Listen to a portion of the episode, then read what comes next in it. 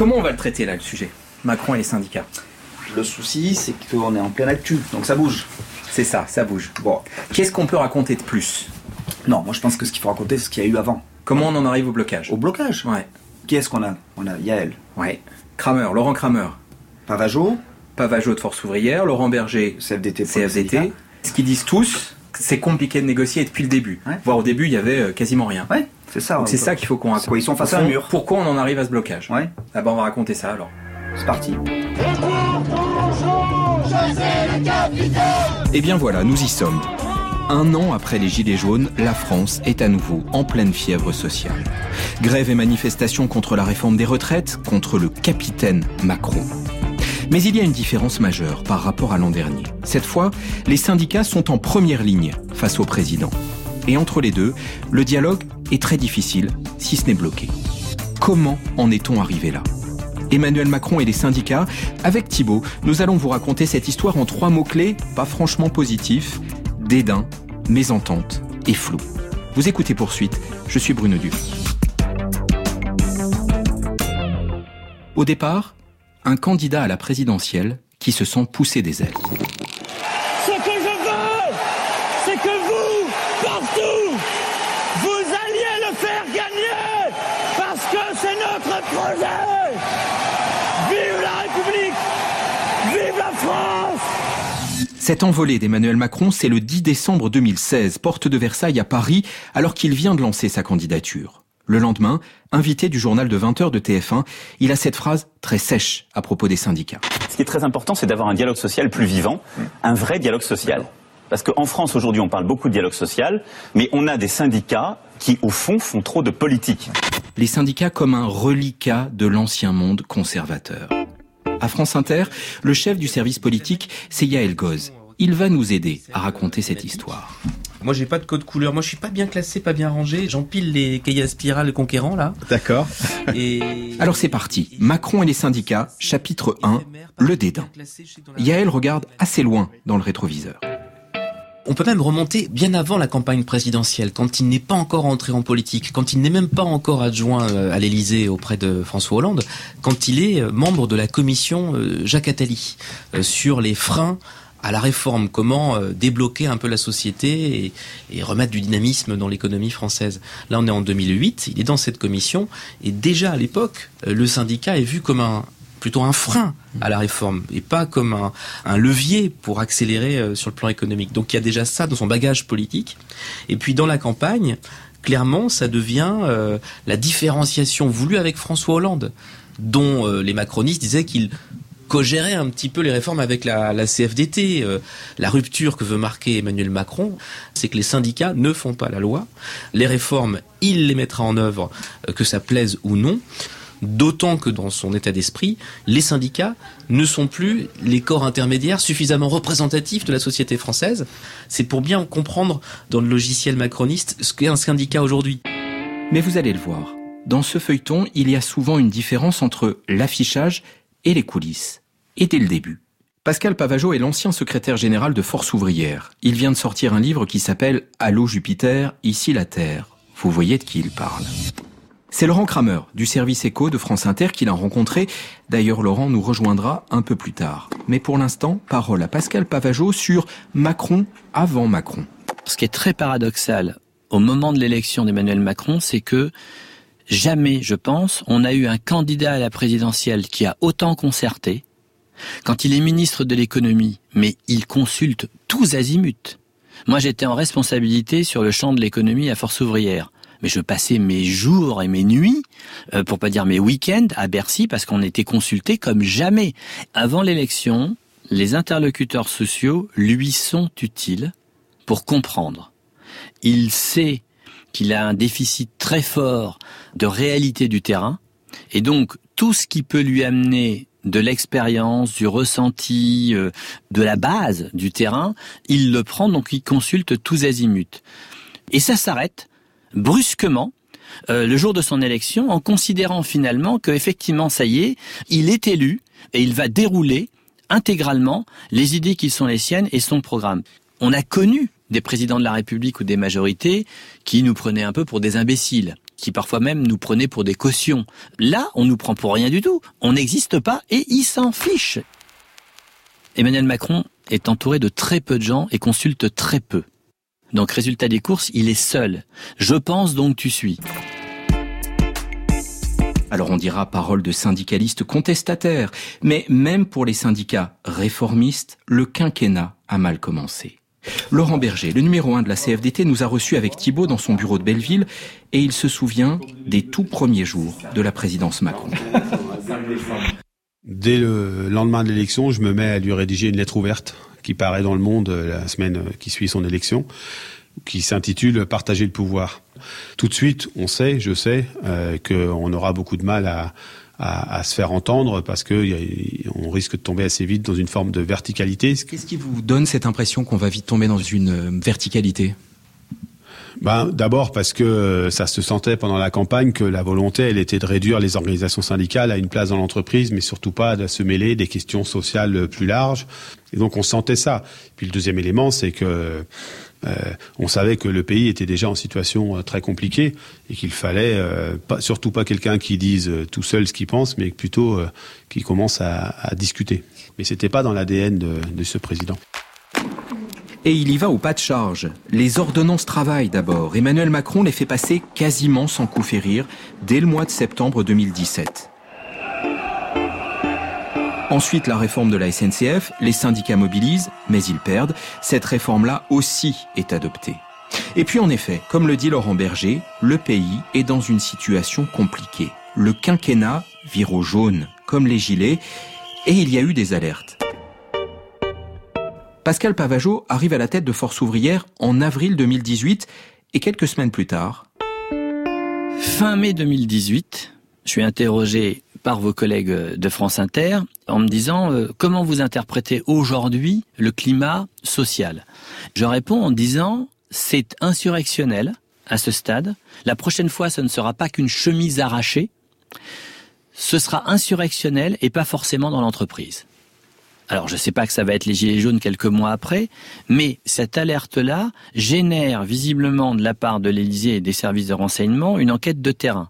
Ce qui fait que fin juin, moi, je suis reçu à l'Élysée, en off, comme on dit, où l'Élysée m'indique, en gros, oui, ça couve.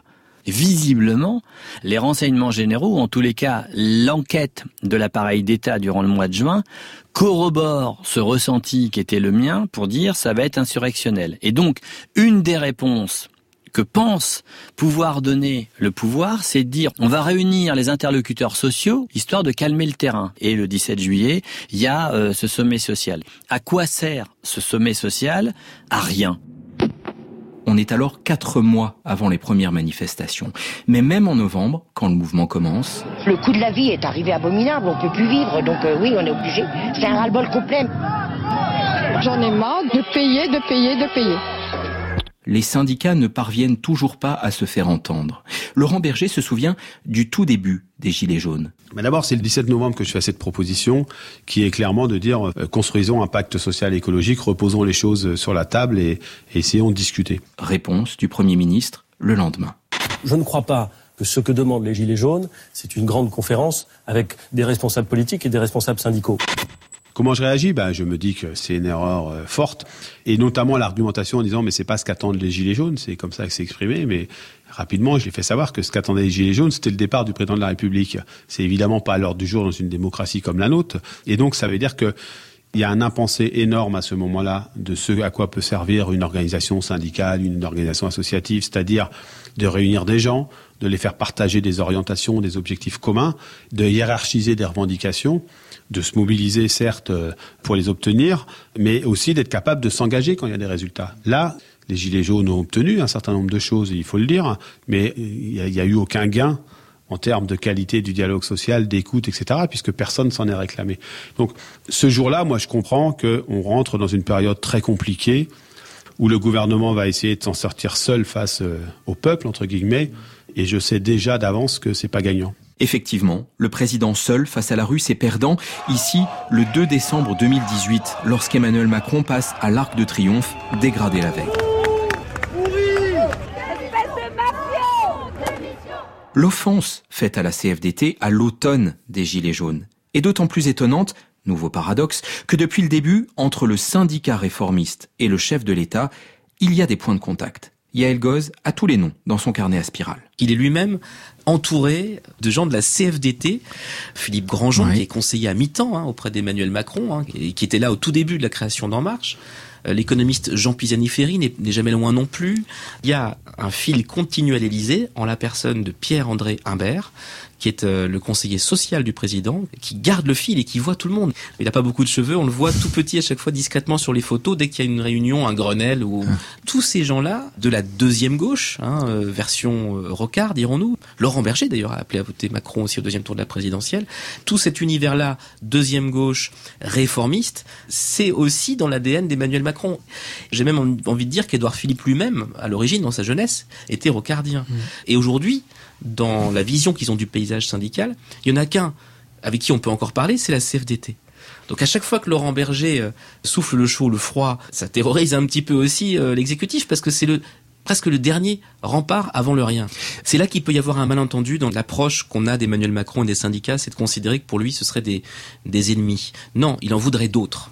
Il leur a dit, comme aux partis politiques dans la campagne présidentielle, vous aussi vous pouvez mourir comme les vieux partis. Donc réformez-vous avant qu'il ne soit trop tard. Parce que c'est à défaut de corps intermédiaire suffisamment puissant qu'il peut se retrouver dans cette situation de solitude. Alors pourquoi ne pas s'être davantage appuyé sur les syndicats lors de la crise des Gilets jaunes? Parce que pour faire un bon match, il faut être deux. Et la réalité, c'est que lors de la crise des Gilets jaunes, les syndicats eux-mêmes étaient dans les choux. Un spécialiste parle très bien de ce moment où les centrales perdent le contact avec le peuple. C'est le sociologue Jean-François Amadieu. Thibault lui a proposé de passer dans le bureau de poursuite. C'est tout à fait clair que le fait que les organisations syndicales, la CGT en tête, se soient tenues à l'écart euh, est une catastrophe, car euh, c'est toute la question de l'ancrage euh, populaire auprès des ouvriers et employés. C'est cette question-là qui est posée. Et à partir du moment où euh, les organisations syndicales ne sont pas solidaires d'un mouvement qui remporte l'adhésion de 80% des ouvriers ou des employés, ça pose un problème. Et puis, alors, il y a un autre point euh, qui joue beaucoup dans l'affaiblissement syndical. On s'aperçoit que les organisations syndicales vont beaucoup mettre l'accent sur des thèmes euh, sociétaux. Les thèmes sociétaux sont certainement importants, donc il peut s'agir des discriminations, des violences faites aux femmes, de questions d'environnement, etc. Plus vous le faites, moins vous, vous êtes sur les terrains les plus visibles, qui sont au fond la fiche de paix et l'emploi. Et c'est pour ça que quand on regarde ce qui s'est passé au mois de novembre dernier, au début des Gilets jaunes, une fois de plus, je le rappelle, un soutien mais considérable dans les milieux populaires. Euh, quand on voit euh, le, le Martinez, le secrétaire général de la CGT, venir dire qu'il n'est pas question d'aller euh, avec des gens qui sont des xénophobes, des homophobes, bah oui, mais euh, c'est son choix. Euh, c'est quand même c'est compliqué parce que vous voyez qu'il y a un tel ancrage populaire. Euh, je pense pas que ça renforce le mouvement syndical. Et oui, au moment des Gilets jaunes et après, les centrales syndicales payent des années de déclin. À peine plus de 10% de salariés syndiqués en France, des divisions légendaires, une capacité à mobiliser de plus en plus faible au fil des années, en tout cas jusque-là. C'est vrai que ça a pas mal chauffé euh, France notamment 24. au début de la manifestation. Euh, Philippe Martinez qui espérait que cette journée pourrait être un moment de convergence 1er mai entre, 2019. euh, les gilets jaunes et ceux qui suivent sa bannière de la CGT. Mais finalement, la tension était telle qu'il a préféré quitter le cortège. Emmanuel Macron et les syndicats, chapitre 2, la mésentente. Mais je veux redonner corps à une république contractuelle à laquelle je crois. Celle qui permettra de jeter les bases d'un nouveau contrat social, celui du siècle qui s'ouvre, par une discussion avec l'ensemble des partenaires sociaux, mais aussi des élus. Emmanuel Macron devant le Congrès à Versailles le 9 juillet 2018. Car oui, à de nombreuses reprises depuis son élection, le président a semblé tendre la main aux partenaires sociaux. Mais tout aussi souvent, il a retiré la main. Un épisode clé permet de comprendre cela. Février 2019. Échec des négociations entre patronat et syndicats sur l'assurance chômage. En recevant des élus locaux à l'Élysée, le président a l'une de ces petites phrases dont il a le secret. On est dans un drôle de système tout de même, où chaque jour dans le pays, on dit corps intermédiaires, démocratie territoriale, démocratie sociale, laissez-nous faire. Et quand on donne la main, on dit bon bon monsieur c'est dur, reprenez-la. Mais sur ce coup-là, Emmanuel Macron avait-il vraiment donné la main aux partenaires sociaux? Ces négociations sur l'assurance chômage, il en avait fixé le cadre. Il fallait faire des économies importantes, les syndicats n'en voulaient pas, et il fallait mieux encadrer les contrats courts et précaires, le patronat refusait. Quand le terrain ne convient pas aux joueurs, difficile de faire un bon match. Pascal Pavageau de Force ouvrière raconte cet épisode. Il y a une forme de tactique, notamment sur l'assurance chômage, qui est de dire je vais faire la démonstration de leur inutilité. Je vous demande de négocier sur ce que vous ne voulez pas négocier. Donc il y a deux possibilités. Soit les OS disent on veut pas négocier, bon bah vous êtes inutile. Soit les OS disent allez, euh, on se fait misère et on tente de négocier quand même sur ce qu'on voulait pas négocier. Et comme par hasard, on n'arrive pas à trouver un accord puisqu'on ne voulait pas négocier sur le sujet.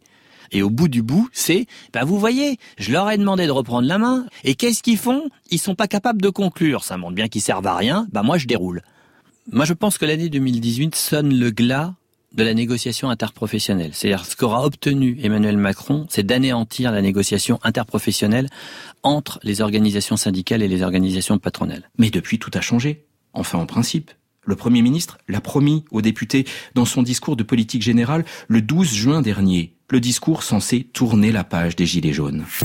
De cette période qui m'aura profondément marqué, puis du grand débat, le gouvernement et la majorité entendent tirer la force d'un nouvel élan. C'est l'acte 2 du quinquennat. Engagement à dialoguer, à écouter, mais concrètement, sur la réforme des retraites aussi, la majorité alterne. Tantôt, elle assure que la négociation est toujours ouverte. Édouard Philippe, le 21 novembre dernier, sur France Inter. Il y a des centaines de réunions qui ont été organisées avec les, les représentants syndicaux depuis euh, janvier 2018, et ça va continuer. Tantôt, elle a des mots de défiance à l'égard des syndicats pleurnichards, comme les a appelés le président de l'Assemblée Richard Ferrand. Alors comment interpréter ces allers-retours, ces chauds et froids permanents? À la rédaction de France Inter, c'est Laurent Kramer qui suit jour après jour les partenaires sociaux. Thibault me dit que le okay. euh, plutôt en mode chrono. Toi, tu et avec lui, nous ouvrons le troisième chapitre de cette histoire, le flou. C'est une constante dans la façon de mener les réformes depuis le début du quinquennat personne ne sait ce que veut faire Emmanuel Macron. Nous-mêmes, journalistes, et les syndicats, même le chef de file syndicaux, même certains ministres, ne savent pas où veut aller Emmanuel Macron. Il y a un point d'arrivée de la réforme, mais on ne sait pas comment on y va. À de nombreuses reprises dans le quinquennat, on l'a vu, Emmanuel Macron fait volte-face, y compris lorsque les syndicats vont dans son sens. Il fait en sorte de les prendre à rebours. Moi, je pense que depuis le début, c'est une méthode. On lance plusieurs concertations, on accélère, on décélère, on donne des gages.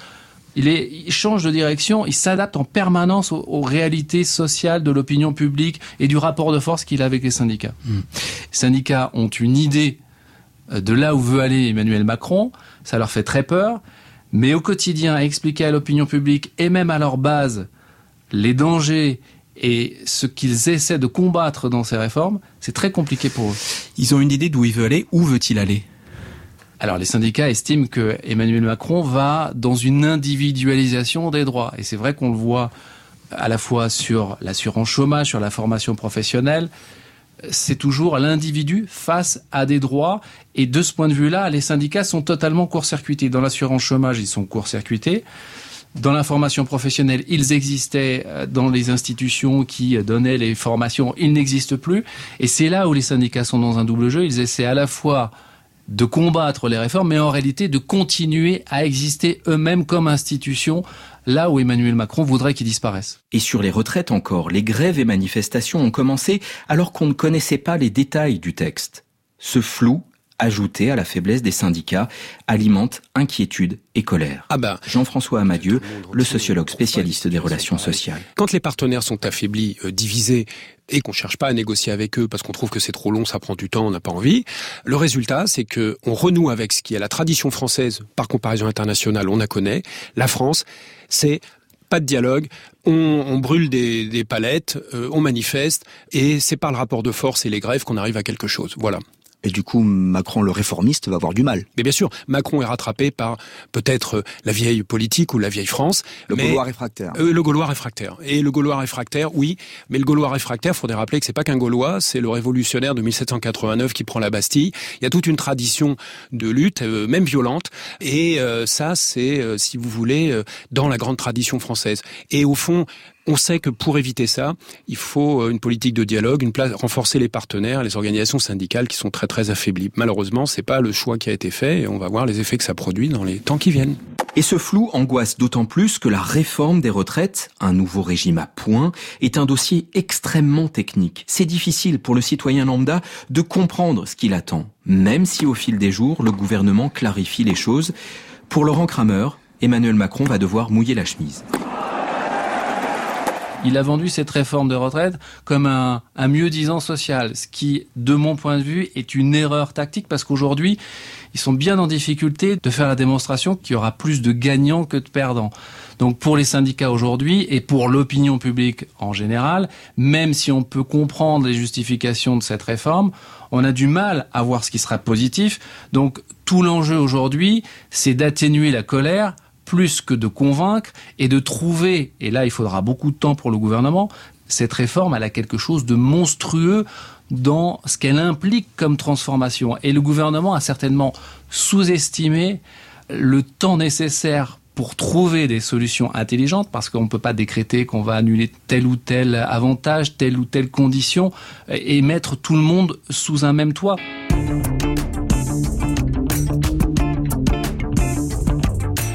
Alors le président qui a fait de la capacité à réformer sa marque de fabrique, va-t-il tenir ce cap et à quel prix? Yael Goz a une expression pour résumer les enjeux. Réformateur ou réformator? C'est ça le test. Autrement dit, un président qui change les choses dans le dialogue ou qui avance au sabre. Et alors, réponse? Il faut me laisser quelques semaines, peut-être quelques mois de débats politiques et de mouvements sociaux éventuels durables pour voir si ce sera réformateur ou réformator. Et il y a une option possible, pas de réforme du tout? Bah, il faudrait vraiment un grand rapport de force sociale et syndicale et très long pour que la réforme n'aille pas au bout. Aujourd'hui, euh, les voyants sont au vert au Parlement. hein. Rien ne peut empêcher la réforme d'être adoptée, si ce n'est un énorme mouvement social appuyé par une opinion majoritaire. Est-ce qu'il est prêt à affronter des blocages nombreux, des transports paralysés et la clé, c'est de savoir après si l'opinion se retourne. Est-ce qu'elle considère que c'est à cause des méchants syndicats que le pays est bloqué ou à cause d'un Macron obstiné que le pays est bloqué? Voilà, ça peut se renverser des deux côtés. À qui on impute la faute d'un pays bloqué? Ce sera la- la clé pour savoir s'il est réformateur ou réformateur. Une semaine après les premières manifestations, Édouard Philippe a donné les détails de la réforme des retraites. Cela n'a pas suffi à renouer le lien avec les syndicats. On ne répare pas en un discours une relation abîmée depuis deux ans et demi. C'était poursuite Emmanuel Macron et les syndicats, la grande mésentente. Ce sera la, la- la clé pour savoir s'il est réformateur ou réformateur. Parfait, faut que tu files. Ça va à peu près ou... Ouais, il me semble, ouais. Poursuite est un podcast de la rédaction de France Inter.